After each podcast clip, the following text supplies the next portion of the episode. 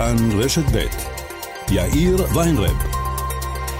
כאן רשת ב'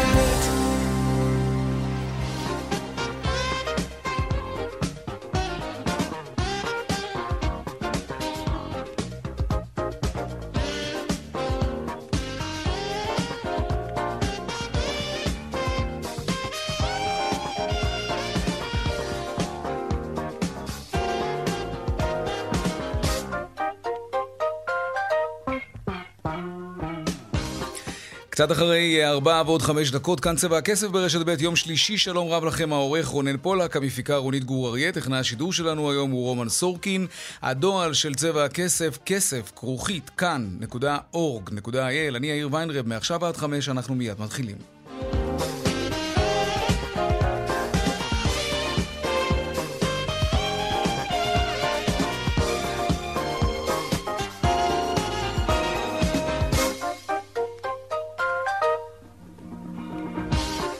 כותרות צבע הכסף ליום שלישי היצע הדירות למגורים ממשיך לרדת מנתונים שפרסמה היום הלשכה המרכזית לסטטיסטיקה עולה כי בין החודשים יולי בשנה שעברה עד יוני בשנה זו, 2021, ירד מספר התחלות הבנייה בכמעט 3% לעומת התקופה המקבילה בשנה הקודמת. בתקופה הזו החלה בנייתן של קצת יותר מ-53 אלף דירות. מיד נרחיב על כך, וכמובן, מהן ההשלכות של הנתונים האלה.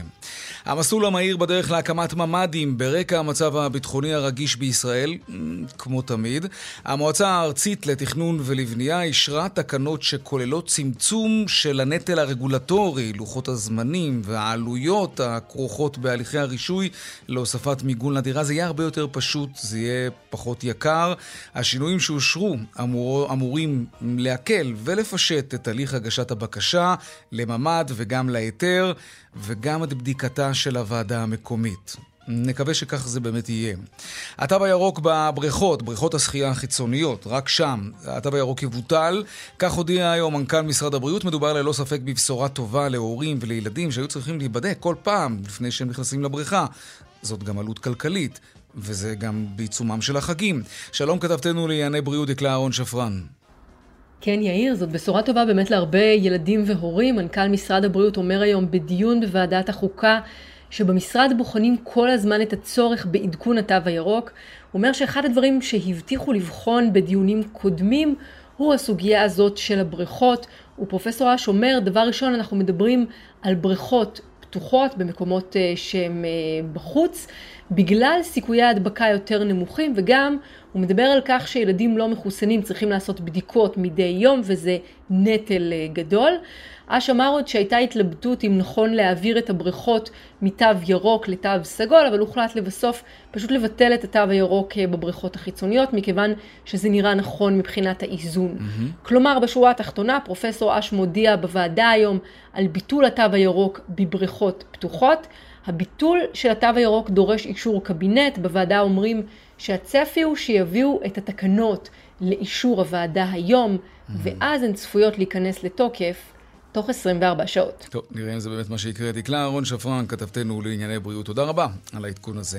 ועוד בצבע הכסף בהמשך, מה כוללת פוליסת ביטוח הדירה, ומדוע סוכני הביטוח מסרבים להכיר בקריסת הבניין בחולון כאירוע שעומד בתנאי הפוליסה. נעסוק גם בזה עוד מעט. והדיווח משוקי הכספים לקראת סוף השעה, אלה הכותרות כאן צבע הכסף. אנחנו מיד ממשיכים.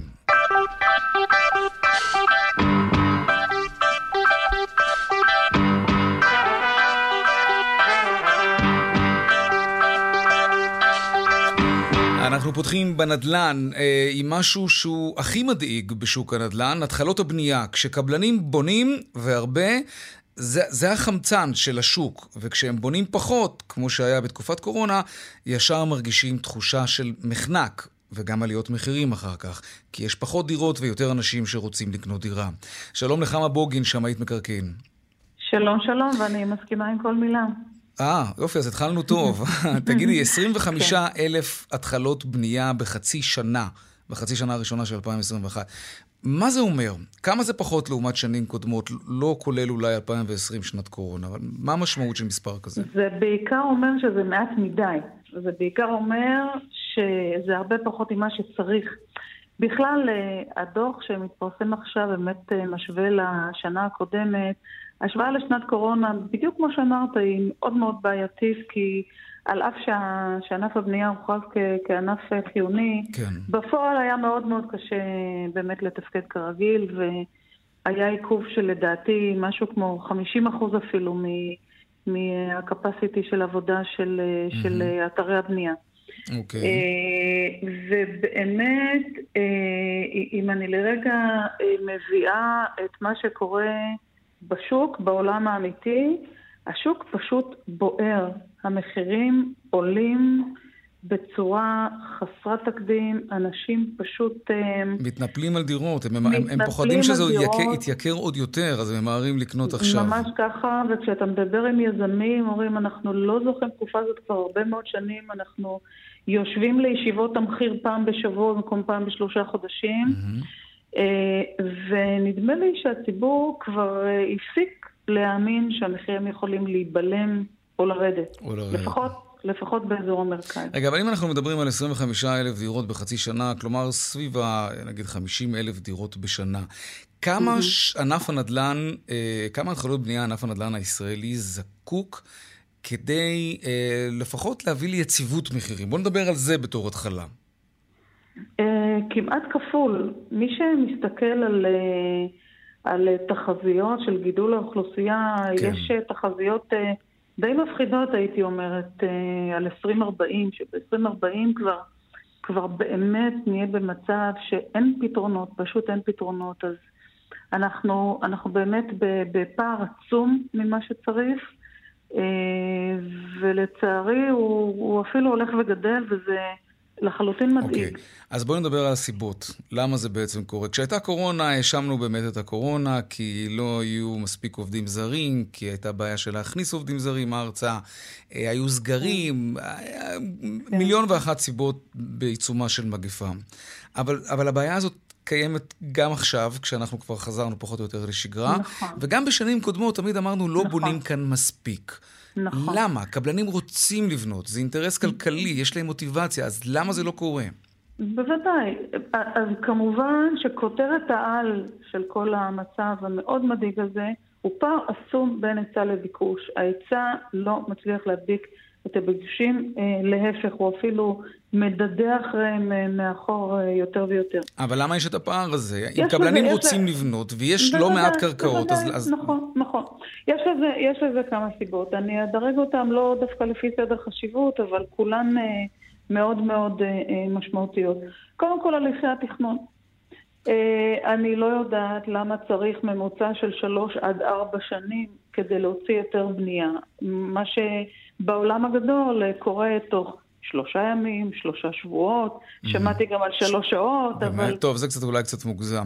כן, אבל נכון. כן, אצלנו אז, זה, זה פשוט לא נורמלי. יש, יש אה, קודם כל את הבעיה הזאת. בעיה mm-hmm. שנייה היא ניהול לא נכון של, ה, של המשק הזה, במיוחד של קרקעות מדינה. ראה תוכנית מחיר למשתכן, דיברנו גם פה לא אחת, וגם מהימים הראשונים שלה, שהתוכנית הזאת תוכנית גרועה, תגרום נזק יותר מאשר תועלת. לצערי זה מה שקרה. בעצם לא נתנה פתרונות לזוגות הצעירים. למה לא? אבל את יודעת, אנשים שזכו במחיר למשתכן, אכן הצליחו בסופו של דבר לקנות דירה במאות אלפי שקלים פחות ממחיר השוק. זה נכון, אבל הכמות של אנשים, וכמובן שיש כאלה, ואני מאוד שמחה בשמחתם, הכמות היחסית מעטה של אנשים שבאמת הצליחו ליהנות מהתוכנית הזאת mm-hmm. ולקבל אה, תמריץ אה, להגיע לדירה, לעומת הנזק האדיר שנגרם גם להרבה מאוד זכאים שקיבלו אה, משהו שהם לא יכולים לחיות איתו ונאלצו mm. לוותר על הזכייה שלהם, או שנאלצו לקנות איזו דירה במקומות שאין להם ביקוש ובטח לא הם מתכוונים לגור שם, והפכו להיות משקיעים בדירות מגורים באזורים לא בהכרח מבוקשים. ובעיקר בעיקר המשק התרוקן מקרקעות. אחת הסיבות העיקריות שאין היצע וקרקעות לא השתחררו לשוק הרחב.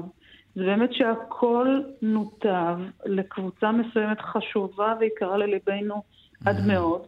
אבל אם אני מסתכלת על הדברים בראיית מקרו, אה, אפשר היה אה, לתת אה, אה, פתרונות אחרים הרבה יותר טובים. מאשר זה. למשל... טוב, אנחנו לא, אנחנו לא נוכל להיכנס לזה, אבל אני רוצה לשאול אותך שאלה ככה לסיום. כן. אה, כשאנחנו מדברים על המצב, הוא באמת מצב לא טוב, ו... אבל אולי כן יש בזה משהו חיובי, כי הבעיה הזאת מורגשת בעיקר באזורי הביקוש. אז גם אם זה שובר לאנשים את הלב שהם לא יגורו בתל אביב, אה, או קרוב אליה, ליד ההורים, ככה צעירים אולי יגלו את הפריפריה ויפתחו אותה. יכול, יכול כן, להביא זה, איזשהו זה, תהליך זה... לא, לא רע מהבחינה הזאת, לא? תראה, זה, זה נושא שנמצא באמת על שולחן כל הזמן, ואני לא חושבת שיש מישהו מאיתנו שלא רוצה שהפריפריה תפרח. העניין הוא שכדי שאנשים יגורו שם הם צריכים שני דברים. קודם כל פתרונות תעסוקה ראויים, ולא תמיד יש. ושנית, אה, נגישות ותחבורה. איכשהו, איכשהו, בסופו של דבר... גם המצב של אלה לא מי יודע מה. בדיוק, ואיכשהו בסופו של דבר בכל זאת, הזוגות הצעירים בעיקר אה, רוצים את אזור המרכז, ו... ולכן הפער הזה לא, לא ממש מצטמצם. נחמה בוגין, שמאית מקרקעין, תודה רבה לך על השיחה הזאת. תודה רבה. אנחנו ממשיכים עם אה, ענייני נדל"ן, אה, נדבר על שוק השכירות עכשיו. קשה מאוד למצוא דירה להשכרה עכשיו באזורי הביקוש. שלום רמי רונן, מנכ"ל חברת וויצ'ק, שלום. שלום, שלום. מה קורה בשוק? מספרים לנו כל הזמן על אה, משקיעים שקונים נדל"ן. אז אם המשקיעים חזרו לשוק, ואנחנו יודעים שהם חזרו, אז למה יש בעיה למצוא דירה להשכיר? תראה, יש תופעה מאוד מעניינת בעניין הזה של דירות להשכרה. קודם כל יש בעיה כללית, קצת דיברתם עליה, לא בונים מספיק, mm-hmm. ובסוף יש ביקוש, והמחירים עולים, ואנשים נדחקים להשכרה גם כי יש להם בעיית אה, הון עצמי בלקנות דירות חדשות. ולא צריך הון עצמי בשביל לשכור. אבל מעבר לזה, מה שקורה לנו השנה בצורה מאוד קיצונית, זה שהיצע הדירות בארבעת החודשים האחרונים דרמטית יותר נמוך מהשנה שעברה. זאת אומרת, לא רק זה שבכל מקרה אין מספיק דירות, גם הדירות שיש לא חזרו לשוק השנה. Mm, למה זה נשווה... קורה? כי אנשים לא יכולים לרכוש דירה והם רוצים לשכור, ואז יש... לא, אנחנו מדברים כרגע על ההיצע, זאת אומרת, בעלי הדירות mm. לא פרסמו את הדירות שלהם להשכרה. יש ירידה בארבעת החודשים האלה של מעל 25 אלף דירות שלא חזרו לשוק. למה? למה הם לא חזרו לשוק? המשקיעים מכרו את הדירות מעניינת. שלהם? אולי הם מכרו לאנשים שגרים שם עכשיו. לא, אני, אני חושב שזה קומבינציה של שני דברים. אחד, בשנה שעברה, שהייתה, התקופה הזאת הייתה אחרי הגל הראשון של הקורונה, היו יותר החלפות דירות, כי אולי אנשים קצת היו בלחץ ועזבו. אה, ודבר שני, קצת דירות ששימשו דירות נופש, סטייל Airbnb, חזרו לשוק כי בעצם הנופש נגמר. אבל זה לא הסיבה המרכזית. הסיבה המרכזית שמחירי הדיור בכלל עולים, וגם מחירי ההשכרה.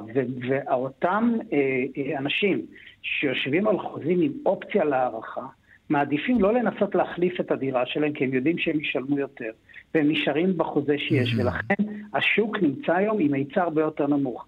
רק שנסבר את האוזן, בתל אביב, יש היצע דירות שהוא כ-30 עד 35 אחוז פחות משנה שעברה. מה אתה אומר? זה לא מפתיע וואו. שבן אדם שמחפש דירה היום בתל אביב, כן, לא הוא לא מוצא. לא מצליח למצוא דירה כי אין דירות. אין דירות, כי הדירות לא מתפרסמות. הדירות לא מתפרסמות, כי בעלי הדירות, הדירות שלהם לא משתחררות. כי השוכרים לא נשארים שם, כן. נכון. בוא, בוא נצלול עוד קצת, ואתה... ל... בוא נצלול עוד כן. קצת לנתונים שלכם. כשאתם סוקרים את מלאי הדירות להשכרה בכלל, ברחבי הארץ, בערים הגדולות, כן. מה, מה עוד אתם מגלים? תראה, אנחנו רואים ש... אה, אני אתן לך למשל דוגמה שהיא אה, מסבירה את האנומליה. בוא ניקח מקום כמו חריש. Okay. אוקיי. חריש הוקמה כעיר, אבל בפועל מי שקנה את הדירות בחריש זה משקיעים. משקיעים בעיקר. כן. שים לב, בחריש אין בעיה של היצע. להפך, היקף ההיצע השנה בחריש גדול משנה שעברה. Mm, טוב, אולי זה בגלל שאנשים ש... לא נוהרים לשם, כמו שנוהרים לתל אביב. יכול להיות, וגם יכול להיות שבגלל שזה דירות של משקיעים, וקנו עוד משקיעים, והסתיימו עוד כמה פרויקטים, אז יש, יש היצע. זאת אומרת, זה יחסית דירות חדשות, אוקיי? Mm-hmm. ו- ומאחר ונוצרו שם עוד דירות ויש שם השקעה, אין שם בעיה של שכירות. אה, ואנחנו רואים גידול. אז אנחנו רואים גם למשל באזור כמו באר שבע, שיחסית בנו הרבה, אוקיי? אז יש ירידה, אבל היא יותר קטנה. לעומת זה, תלך על מקומות כמו תל אביב, כמו אה, אה, ראשון לציון, כמו אה, ירושלים, כמו רמת גן, אזורים בעלי ביקוש קשיח וגבוה, אתה לא משיג שם דירה. ואתה לא משיג שם דירה כי יש השנה עשרות אחוזים פחות דירות שמוצעות להשכרה, ו, אה, וזה דרמטי. אלפי דירות פחות בתל אביב, רק בתקופה, עכשיו צריך לקחת גם ולהבין שהתקופה הזאת היא תקופה מאוד משמעותית בהשכרה. הרבה מאוד אנשים בתקופה הזאת עושים את המעבר לקראת שנת לימודים, לקראת התחנת שנה אקדמית חדשה, משפחות עם ילדים, גן וכו', ופתאום אין דירות. ו, ודרך אגב, בגלל שנעשות פחות עסקאות, אנחנו גם רואים ברמה מסוימת שהמחירים אולי עוד לא עלו עד הסוף לאיפה שהם צריכים להגיע. כשהשוק הזה ייפתח, כן. ברור, המחירים יזנקו. כן, אתם מצפים שיזנקו. הם כבר עולים, הם כבר עולים, mm. כל חודש הם עולים, אבל הם יעלו יותר. רמי רונן, מנכ"ל חברת וויצ'ק, תודה רבה. תודה רבה וערב טוב. ערב טוב וחג שמח, שנה טובה. לא חג שמח, שנה טובה כמובן. כן, טוב. אמ, אנחנו עדיין בענייני נדל"ן. קריסת הבניין בחולון עוררה אה, סערה גדולה. כל מי שגר בבניין ישן, חושש, תוהה, רץ לבדוק גם את המצב של הבניין שבו הוא גר, וגם אם הוא מבוטח מפני דבר כזה, זה הסיוט הכי גדול שיכול לקרות לבן אדם, ככה פתאום הבית שלו קורס לתוך עצמו, עם כל הזיכרונות והרהיטים והרכוש. זה הרי הנכס הכי יקר שאי פעם אנחנו נקנה, רובנו לפחות. שלום קובי צרפתי, יושב ראש הוועדה האלמנטרית בלשכת uh, סוכני הביטוח, שלום לך. שלום וברכה. הדיירים בחולון, אני מניח ששמעת, מספרים שחברות הביטוח לא אה, מוכנות לממש את הפוליסה שהם עשו אה, אה, למבנה שלהם. כן. איך קורה דבר כזה? בואו בוא נעשה קודם סדר בנושא של תנאי הביטוח והכיסוי הביטוחי. פוליסה דירה היא פוליסה תקנית שבהתאם לדרישות המפקח על הביטוח. Mm-hmm. וההגדרה של מקרה הביטוח הוא זה אש, ברק, התפוצצות, נפילת כלי טיס, התנגשות, התלקחות, רעידת דמה, נזקי טבע. כלומר שהפוליסה אינה מכסה התמודדות במבנה שלא מהסיכונים המכוסים. ולכן יש פה בעיה בכיסוי הביטוחי. אבל יש תקווה, ואני אומר את זה בצורה חיובית. יש פרשנות משפטית מה זה התפוצצות. ואומרים שהת... שהתמוטטות של המבנה זה התפוצצות. ולפי הבנתי, גם המפקח על הביטוח הוא עומד בעמדה הזאת.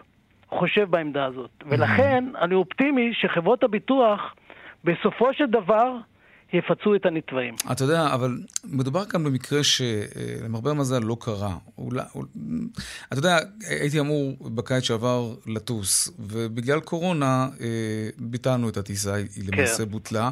היה לנו ביטוח, אה, עשינו ביטוח שנקרא, נדמה לי, אה, ביטול טיסה מכל כן. סיבה שהיא, כך קוראים כן.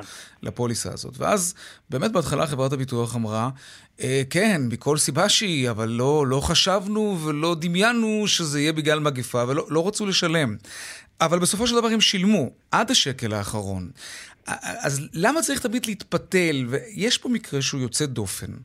אה, אף אחד לא מאחל לרעידת אדמה כדי שחברות הביטוח יצטרכו לפתוח כן, את הכיס. כן. זה מקרה קלאסי של אנשים שבמשך שנים ארוכות שילמו את פוליסת הביטוח שלהם, וכשחרב עליהם ביתם, פתאום הם צריכים אה, לכופף קצת את החוק, ולפנים משורת הדין, וטובות של המפקח.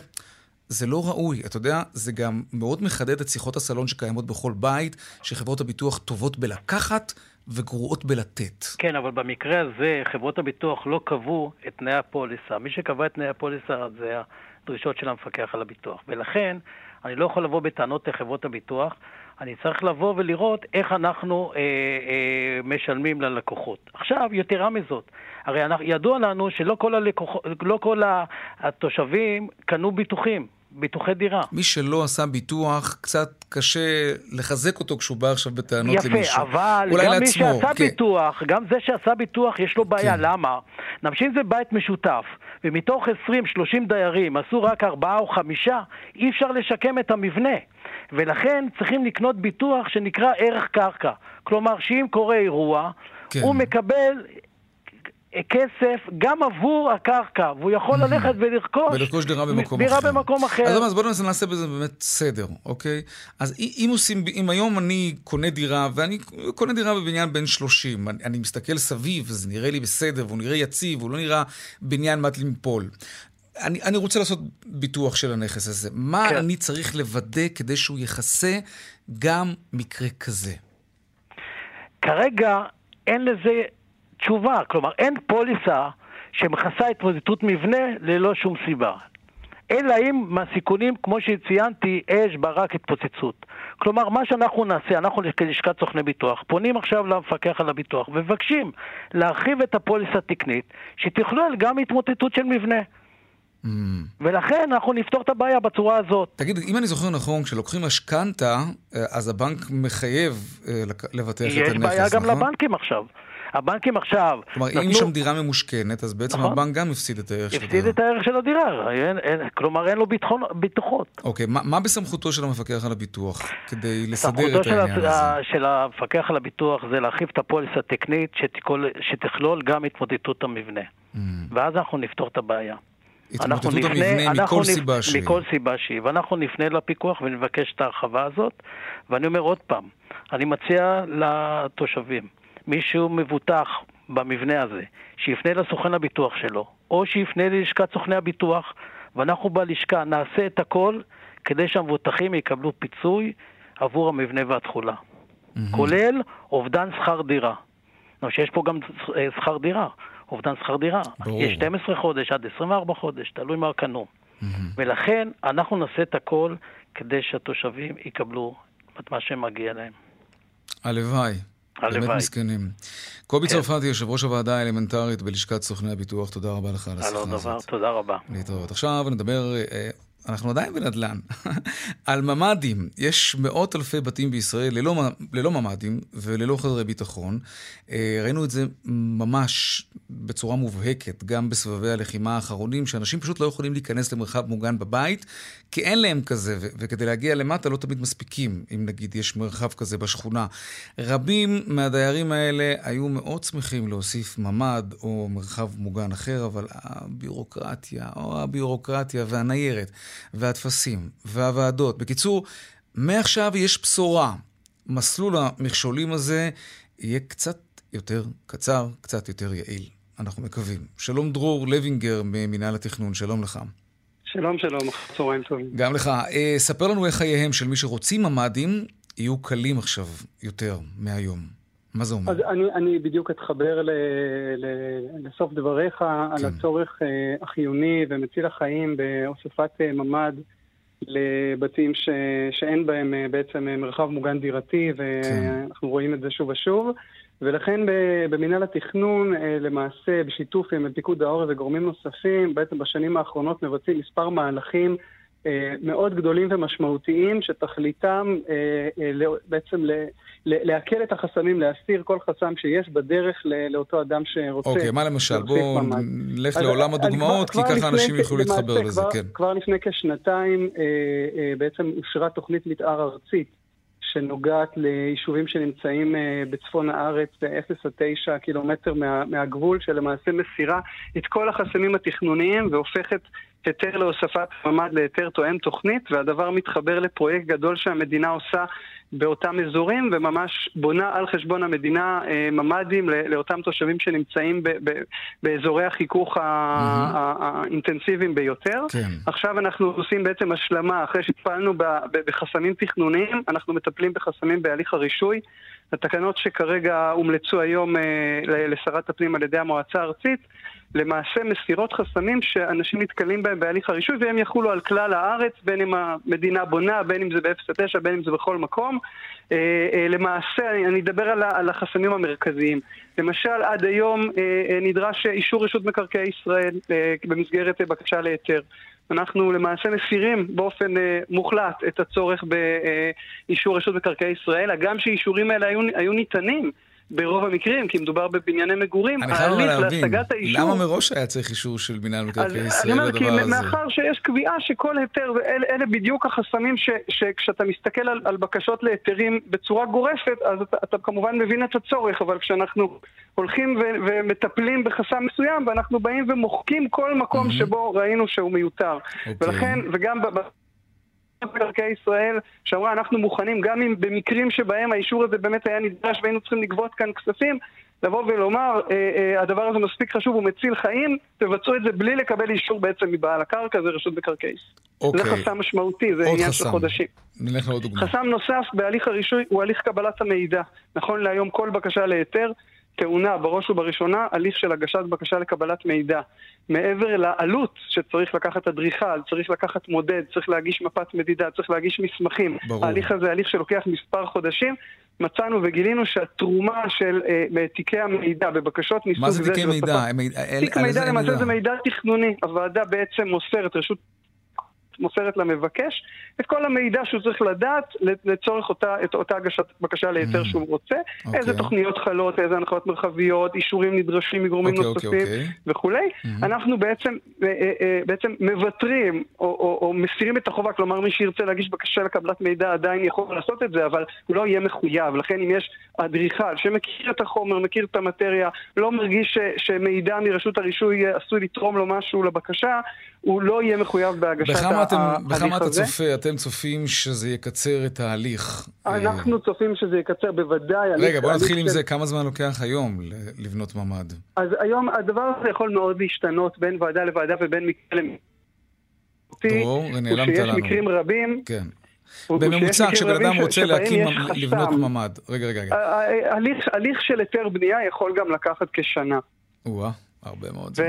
והדבר מאוד תלוי. אוקיי. גם ב, ב, ב, במקום שבו הוא נמצא ניקח מקרה של שנה, כן, כן, זה ברור. ניקח מקרה שזה לוקח שנה. עכשיו, באמצעות כל החסמים האלה שהסרתם, מה זה אומר?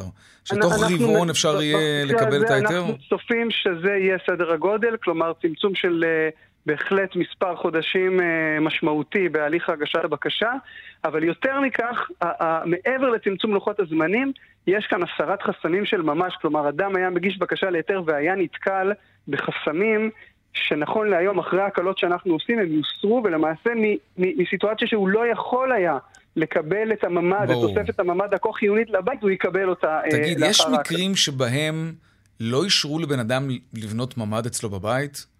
כן, בהחלט כן. אני... איך זה יכול להיות במדינה כמו שלנו? למשל, כן. למשל יכולים להיות מצבים... אה, אה, שוב, במצב הקיים צריך להגיש אה, מפת מדידה של כל הבניין ולבצע חישובי שטחים בכל הבניין.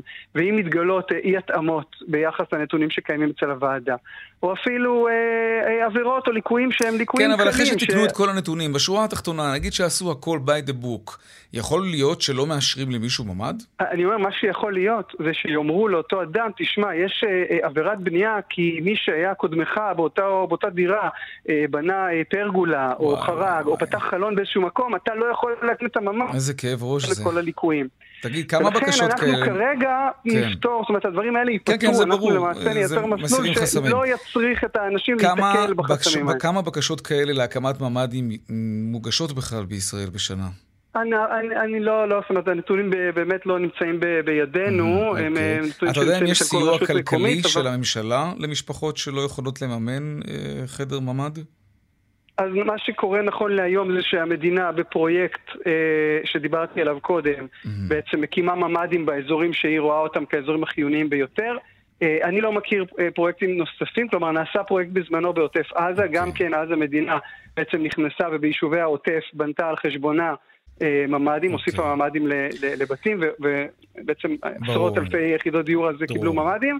אה, הפרויקט גם התחיל עכשיו והוא נמצא בראשיתו, ובהחלט ייתכנו, ואנחנו uh, פועלים להוסיף עוד הקלות, גם בממ"דים למבני ציבור, וגם uh, בשיפור מיגון בדירות מגורים, כלומר, זה עוד לא כל ההקלות. ברור. דרור לוינגר, ממינהל התכנון, תודה רבה לך תודה, על הדברים החשובים תודה, האלה. דיווחי תנועה עכשיו. בדרך 443 לכיוון מזרח יש עומס, לא סתם עומס, עמוס מאוד מצומת שילת עד מחסום מכבים, ובדרך 6 צפון העמוס ממחלף נשרים עד בן שמן, ובהמשך מנחשונים עד ניצני עוז, ודרומה מנחשונים עד בן שמן. באיילון צפון העמוס ממחלף חולון וקיבוץ גלויות עד השלום, ודרומה מרוקח עד לגוארדיה, עדכוני תנועה נוספים בכאן מוקד התנועה, כוכבי 9550 ובאתר שלנו, אתר התאגיד, אתר כאן. הפסקת פרסומות קצרה ומיד אנחנו חוזרים עם עוד צבע הכסף. 36 דקות אחרי השעה 4, אתמול סיפרנו לכם שבאוצר מאשימים את הנמלים בחיפה ובאשדוד בלא פחות מזה שהם מייקרים לנו את החיים. שאי היכולת שלהם להתמודד עם העומסים האדירים גורמת לעיכובים בפריקת האוניות, ובגלל זה הציבור עלול לספוג עליית מחירים אם הוא לא כבר סופג, וזה הדבר האחרון שאנחנו רוצים הרי, נכון? ראיינו גם מנכ"ל של חברה שמייבא תבואות לארץ, והוא אמר לנו באופן חד וברור, אני העליתי מחירים ליצרני המזון בארץ, והם עוד רגע יגלגלו את העלאת המחירים הזו גם למדפים במרכולים. שלום, מנדי זלצמן, מנכ"ל נמל חיפה. צהריים טובים, יאיר, לך ולמאזינים. תודה. שמע, אין אצבע מאשימה מכוונת יותר מזה. הנמלים, נמל חיפה, נמל אשדוד, יגרמו, אולי כבר גרמו, לעליית מחירים במשק. תגובתך. במסגרת הזמן הקצר שהקצית לי, אני אדבר בתמציתיות, אבל ככל שתרצה נרחיב באחת התוכניות הבאות כפי שתמצא לנכון. אוקיי. בוא נלך שלב-שלב. היום בבוקר, בנמל חיפה, יש אפס אוניות מחולה בהמתנה ואפס אוניות מטען כללי בהמתנה. נתון ראשון. נתון שני, אי אפשר לדבר על הנמלים בישראל, כמו שאי אפשר לדבר על עורכי התוכניות הכלכליות בישראל במדיה, כי כל איש ואיש והאופי שלו ואיכות הנתונים שהוא מגיש. דבר נוסף חשוב, מה שיעלה באמת את המדד ואולי ייקר את יוקר החיים, זה מחולה שב-2019, להביא אותה מהמזרח רחוק, לישראל עלתה 1,800 דולר, עולה היום 19,000 דולר. Mm-hmm. זה יעלה. לא 2-3 אוניות מחולה בהמתנה. מה 2-3? באוצר, בדוח שלהם אתמול כתוב שבחודשים האחרונים המתינו מחוץ לנמלים 90 אוניות. הם לא מעודכנים, הם משקרים, על מה מדובר? אני אתייחס גם לזה, אוקיי. ברשותך. כן, כן. זה מדובר משום שעל הדוח של האוצר היה כתוב ספטמבר 21, אבל אם תעלעל בגרפים, הם קשורים ל-Q הראשון, דהיינו לרבעון הראשון של 21. Mm-hmm. עכשיו, כאשר יש מוזיקה ויש רעשי רקע, שגוברים על המוזיקה, אתה לא יכול להתעקש להשמיע את המוזיקה בלי להתייחס לרעשי הרקע. מה היה לנו ברבעון הראשון? בואו נראה מה היה לנו ברבעון הראשון. אף לא אונייה אחת הגיעה בזמן שלה, בגלל שבטרמינלים בדרך לחיפה היו עבודה בקפסולות, ואף אונייה לא הגיעה בחלון שלה, דהיינו, נערמו פה אוניות וחיכו יותר זמן מהרגיל בגלל הקו שלהם, בטרמינלים שהם פוקדים. שתיים, נתקעה לנו אונייה בתעלה באמצע מרץ, אבר גיבן, ואחר כך שוחררה, ואז קיבלנו מבול של אוניות. הלאה, היה מעבר חד. אתה מדבר על תחילת השנה, על הרבע הראשון. כן, כן, כן הרבעון הראשון. רגע, אבל מנדי, אה, רגע, אוקיי, אנחנו נמשיך לשמוע כמובן את הנתונים כן, שלך, שהם נתונים שאתה מביא מהשטח כמובן, אבל אתה יודע, אתמול היה אצלנו אה, איתי רון, יושב ראש איגוד יבואני התבואות, אני מניח שאתה מכיר אותו, אה, והוא אמר באופן מפורש, אני, והוא מדבר על הימים האלה, כן? בגלל שהכל תקוע, אני מייקר מחירים. אתה יודע מה? בוא נשמע את הדברים האלה של איתי רון. אילו תבואות אתה למשל מביא לארץ? אנחנו מביאים את החומרי גלם לתעשיית אה, אה, בעלי החי, אה, תירס, חיטה, שעורה, למספור. אוקיי, ואתה כבר העלית מחירים ללקוחות שלך בארץ? בוודאי, אין ברירה.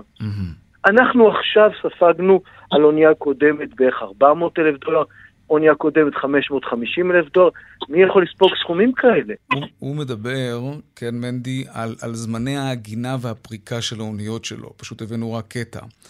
אה, אז זה קצת מתנגש עם הנתונים שאתה מספר לנו כאן. אני אתייחס, הרי לשם כן. כך עליתי לתוכנית. כן, כן, בגלל זה אתה כאן. קצב האונייה, דהיינו הפריקה שלה או מהירות הפריקה שלה, נקבע מארבעה פרמטרים עיקריים.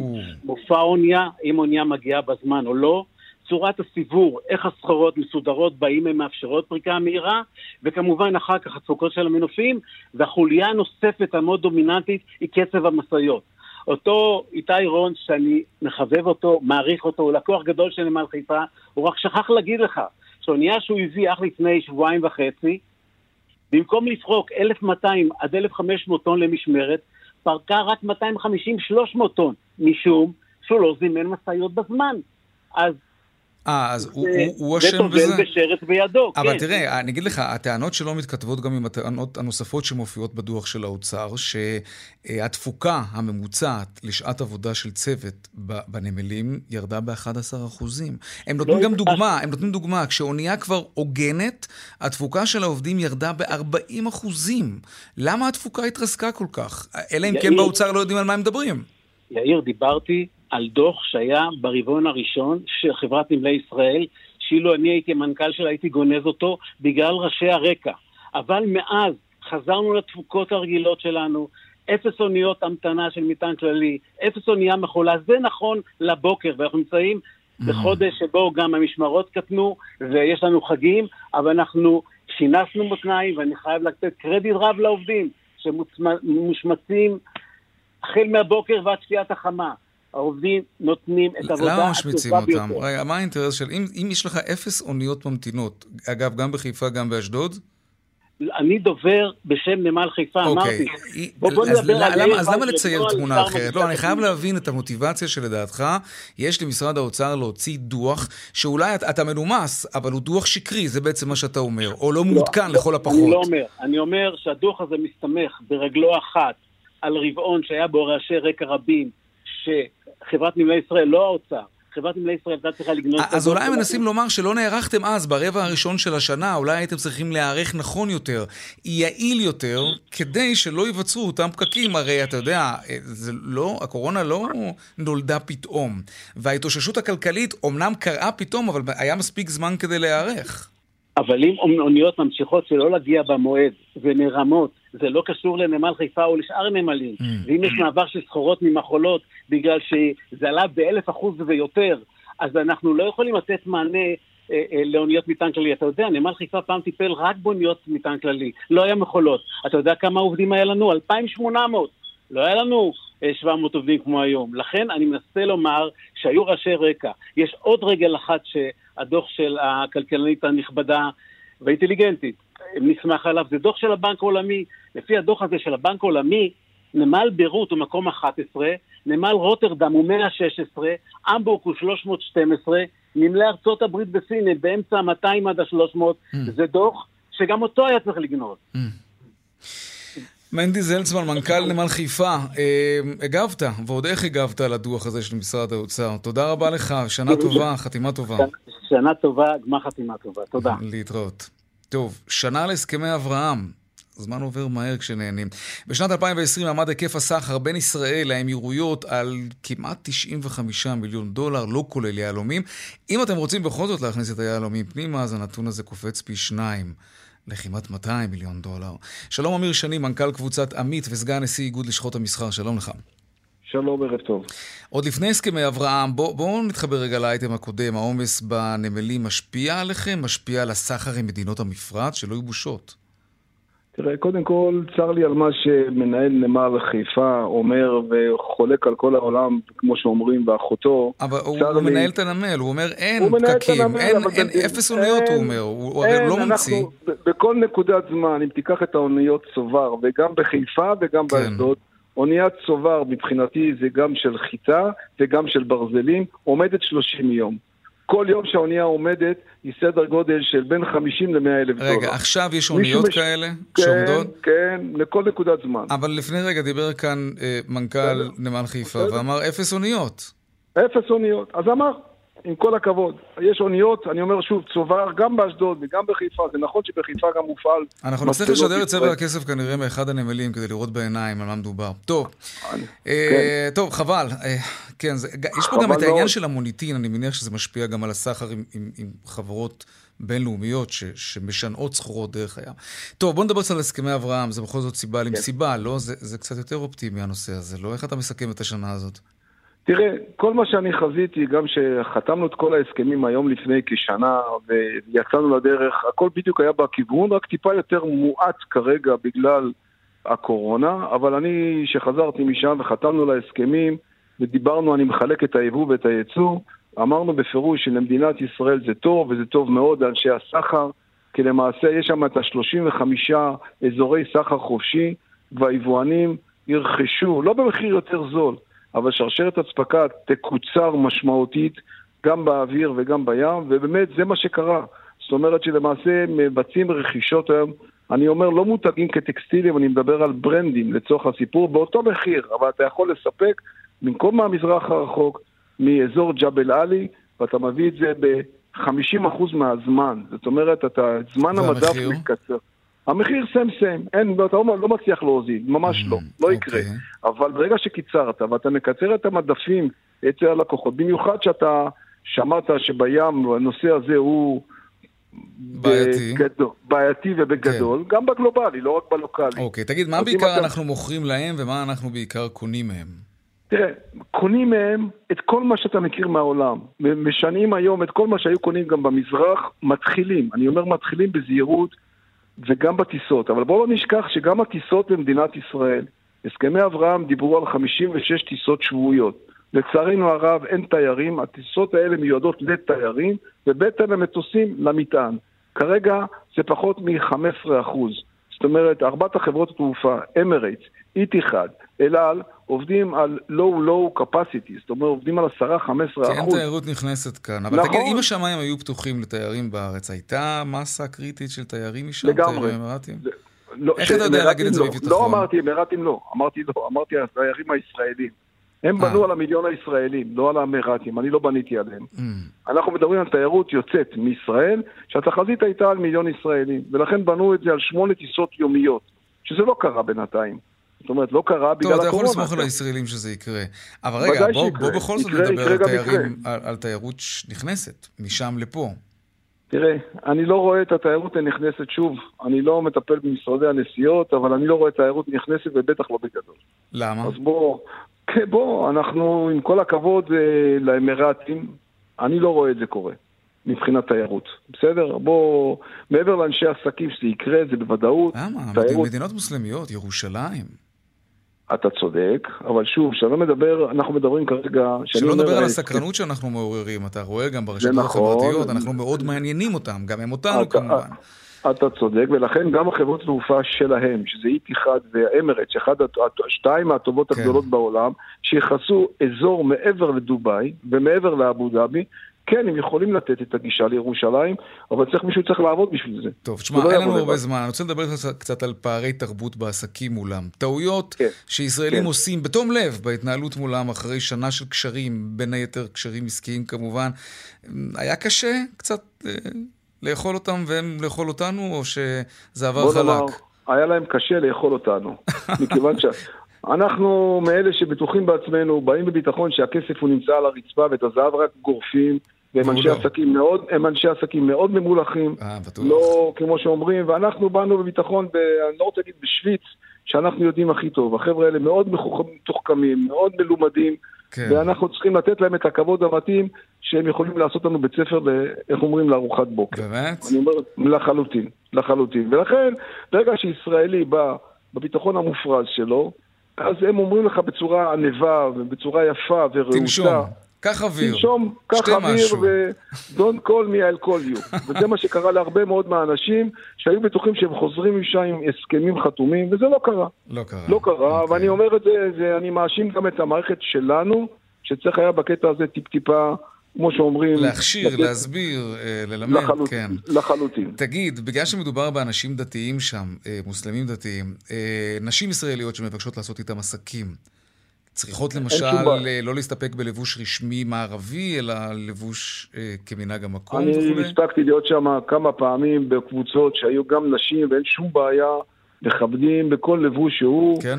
אה, גם אותנו, את הסטייל האירופאי לצורך הסיפור, אין שום בעיה, הם בקטע הזה פתוחים לגמרי. ואנשי עסקים ישראלים דתיים שמגיעים למפרץ, יש להם אפשרות לאכול שם, אה, זה רלוונטי כמובן גם לתיירים דתיים. הם היו הראשונים שפתחו את המסעדות. Mm. זאת אומרת, יפה. דווקא הנושא הדתי והכושר לפסח וכושר למהדרין עוד נפתח עוד לפני שהתחילו העסקים. תגיד, העניין הפלסטיני עולה במגעים מולם, או שזה לגמרי מחוץ לתמונה? תראה, זה מחוץ לתמונה למען הרגישות. בוא נאמר, אנחנו מנסים כאנשי עסקים טיפה לא לערבב ולא להתערבב בדברים, שלהכניס משהו שאתה יודע איך אתה נכנס, אתה לא יודע איך אתה יוצא. זה ברור. אבל נגיד בזמן שומר חומות, היה איזשהו ריחוק מסוים או בלימה? אה, נדבר, לא, נדבר אחרי לא, או, או שלא? לא. לא, ממש לא. זה לא... הם, הם נטרלו את זה מהדו-שיח המקצועי והמסחרי, והם לא ערבבו ולא האטו את הקצב בגלל שהם הרגישו לא נוח. נכון שגם כשהיו צריכים להגיע לפה בסיטואציה, אז למזלם היה הקורונה. יכול להיות שהם היו דוחים את ההגעה של המשלחת שנדחתה בסוף בגלל הקורונה. כן. הייתה צריכה להגיע משלחת אנשי עסקים גדולה מאוד, ובסופה היא נדחתה בגלל הקורונה, לא בגלל העימות. העימות לא היה מסב נחת לאנשי עסקים להגיע לפה. למזלם, הקורונה הגיעה קודם, אז המשלחת לא הגיעה לפה. אמיר אה, שני, מנכ"ל קבוצת אה, עמית, שמייצגת מגוון עסקים מול אה, נמלי הים וסגן נשיא איגוד לשכות המסחר. תודה רבה לך על השיחה הזאת, תודה, ובהצלחה. תודה, כמובן, שנה טובה וחתימה טובה. גם. קצת דיווחי תנועה.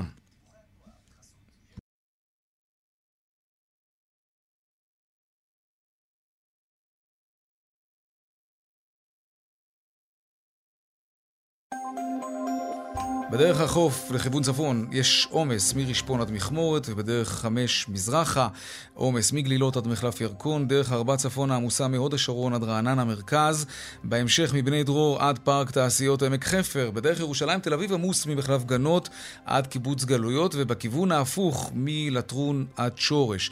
עדכוני תנועה נוספים בכאן מוקד התנועה, כוכבי 9550 ובאתר שלנו, אתר התאגיד, אתר כאן. עכשיו לעדכון משוקי הכספים. 102 200, take them.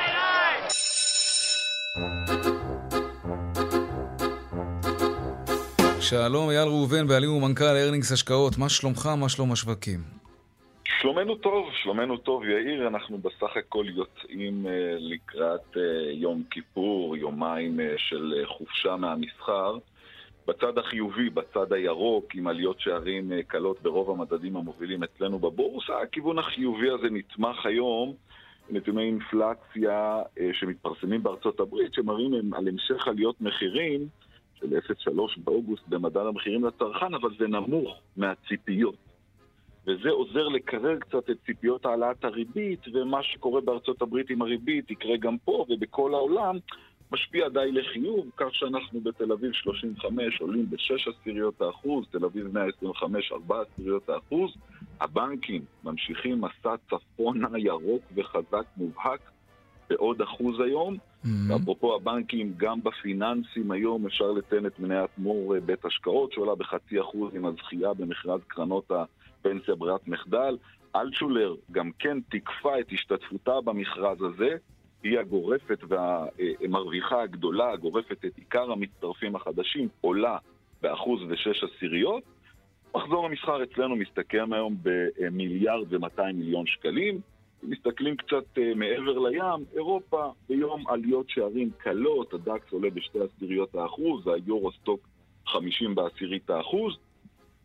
הברית עם נתוני האינפלציה המעודכנים והסבירים, גם כן בצד הירוק light, הנאסד"ק ב-16 עשיריות האחוז, הראסל 2000 ב-14 עשיריות האחוז, הדאו ג'ונס בעשירית האחוז, זוחלים כלפי מעלה. אפשר לציין את אפל שעולה בשמונה עשיריות האחוז לקראת אה, השקת האייפון החדש וסדרת המוצרים הערב. Mm-hmm. הענקית הטכנולוגיה ממשיכה לחדש וגם בוא לעלות. נראה, בוא נראה. וגם לעלות כרגע. ולסיום, אה, מטח עלה דולר היום ב-16 עשיריות האחוז ל-3 שקלים 21 אגורות, והאירו בשליש האחוז ל-3 שקלים ו-80 אגורות. אייל ראובן. יוצאים אופטימיים, כן. שניכתב וניכתב ככה גם לשנה טובה ובשורות טובות לכל עם ישראל. ולמסכים ירוקים. אייל ראובן, בעלים ומנכ"ל ארנינגס השקעות, תודה רבה. תודה לכם, יאיר, חג שמח. חג שמח.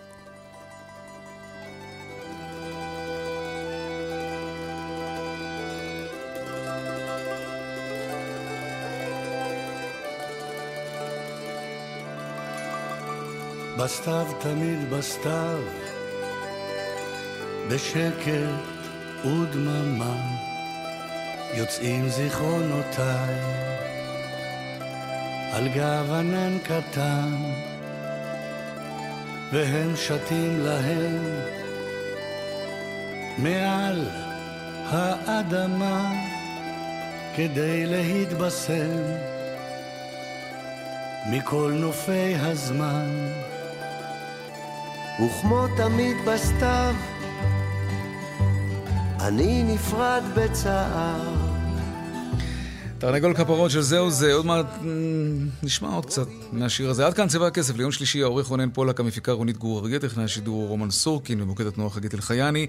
הדור על כסף, כרוכית, כאן, נקודה אור, נקודה אל. מיד אחרינו, שלי וגואטה, אני יאיר ויינדר, משתמע כאן שוב ביום ראשון, בארבעה אחר הצהריים, ערב טוב ושקט, סוף שבוע טוב, שנה טובה ומתוקה, גמר חתימה טובה וצום קל עצמים, להתראות, שלום שלום.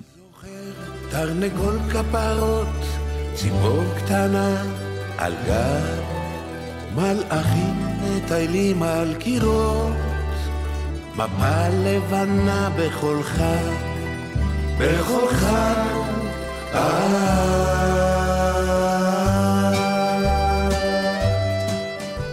בסתיו תמיד בסתיו